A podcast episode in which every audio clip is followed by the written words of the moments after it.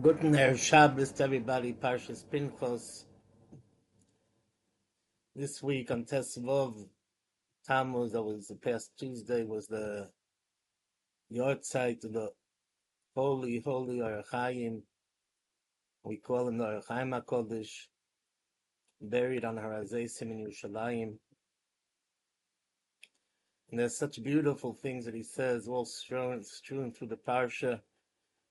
But I'd like to share one point that he mentions at the very beginning of the Parsha. We know that Parshas Pinchas begun, begins with the aftermath of what took place at the end of last week's Parsha. Pinchas was Mekane, Kinas Hashem. He was zealous and he stood and went and took action when everybody stood on the side and didn't know what to do. When the prince the Nasi of Shevet Shimon went and he took the Midianite princess into a tent alone, and he went in there and he did what he did. And then in this week's parsha, the parsha begins: Pinchas ben Elazar ben Aharon HaKoyen, Hey Shivas Chamosi, Mal b'nei Yisrael b'kano is kanosi b'soicham v'loichilises b'nei Yisrael b'kinosi. Lochein emor, hineni noisen loy ez brisi shalom. So this is the way the parsha begins this week. And then right after that, the parsha says, excuse me, the shame ish Yisrael hamukeh. So suddenly after that, the parsha decides to identify who this was that was killed by Pinchas v'shem ish Yisrael hamuka shehukas hamidyon Zimri ben Solu nesives of Lashimoini. The Chaim HaKodesh discusses why is it that the Torah waited till here to identify who the fellow was. If the Torah wants to identify him, should have already last week's parsha, at the end of the parsha, when it says that Vayovai Achar Ish Yisrael Elakubo, it says Veinei Ish Ben Bnei Yisrael Bava Yakrev El Echot Esamidyonis La'enei Moshe. That one of the that the the the Jew went and he took the chiksa to Moshe, and over there it doesn't identify who it was, and over here in this parsha, over here by us, it is identified. That's something that needs to be understood. Kodesh said.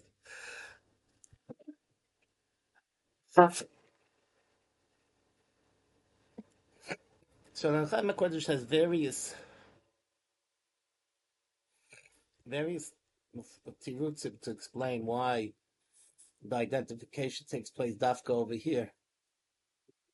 The one that I would like to most uh, emphasize is what he says at the end. So he says, "B'derech efsher." Al pi the Mekubalim. The Mekubalim say we have a rule that shaloyidach mimenu need kol nidach. There's never ever going to be a Jew that's not going to come to a tikkun. Every Jew is going to come to a tikkun. Lo yidach mimenu kol nidach.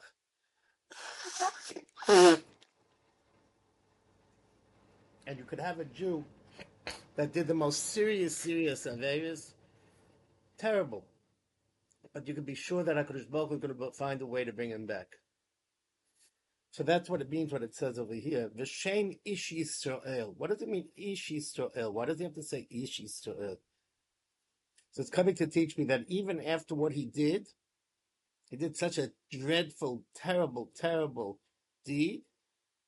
Nonetheless, B'Shem Yisrael Yechuna is still called Yisrael. And he didn't lose, he didn't lose his nefesh, and uh, whatever happened, happened.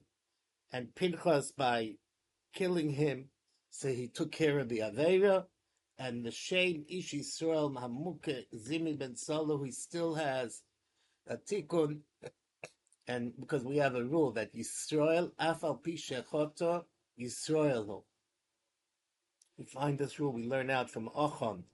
In the time of Yeshua ben Nun, there was a fellow from the Shevet of Yehuda that he was moil in the chayrim. They said that you're not allowed to take, and he did take, and he did various other averis, and over there it calls him Yisrael. So we see even though he did such a dreadful Avera over there, he's still called Yisrael.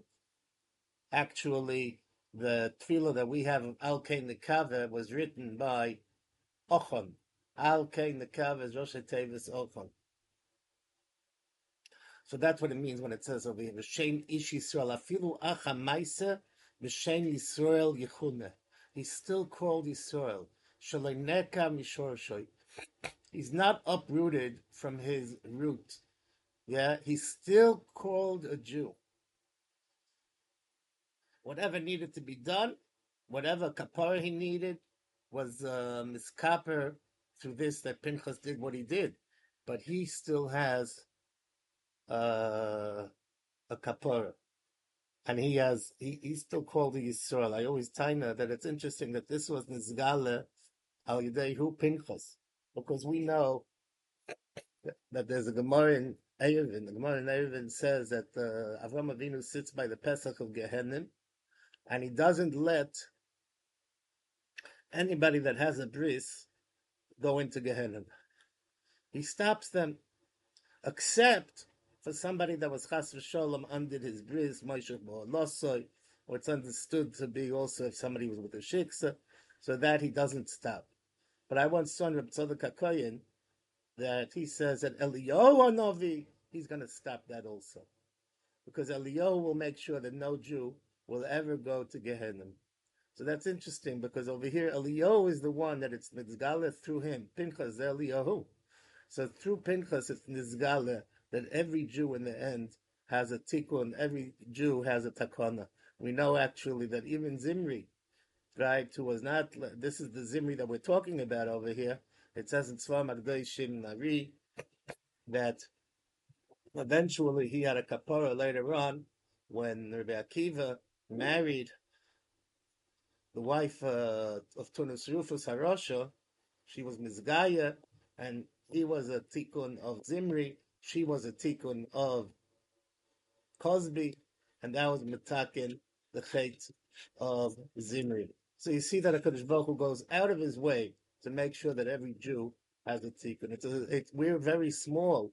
We're not able to see all this big stuff that's happening around us, but we have to remember this. You know, when the going goes not so well and we feel a little dejected, remember the shame ish Yisrael. Yisrael afal pishachota Yisrael. A Jew is always remains a Jew and never lo- loses that tremendous pedestal that he's on of being close to Hakadosh Baruch Hu. Have a wonderful, wonderful Shabbos. All the very, very best. Bye bye.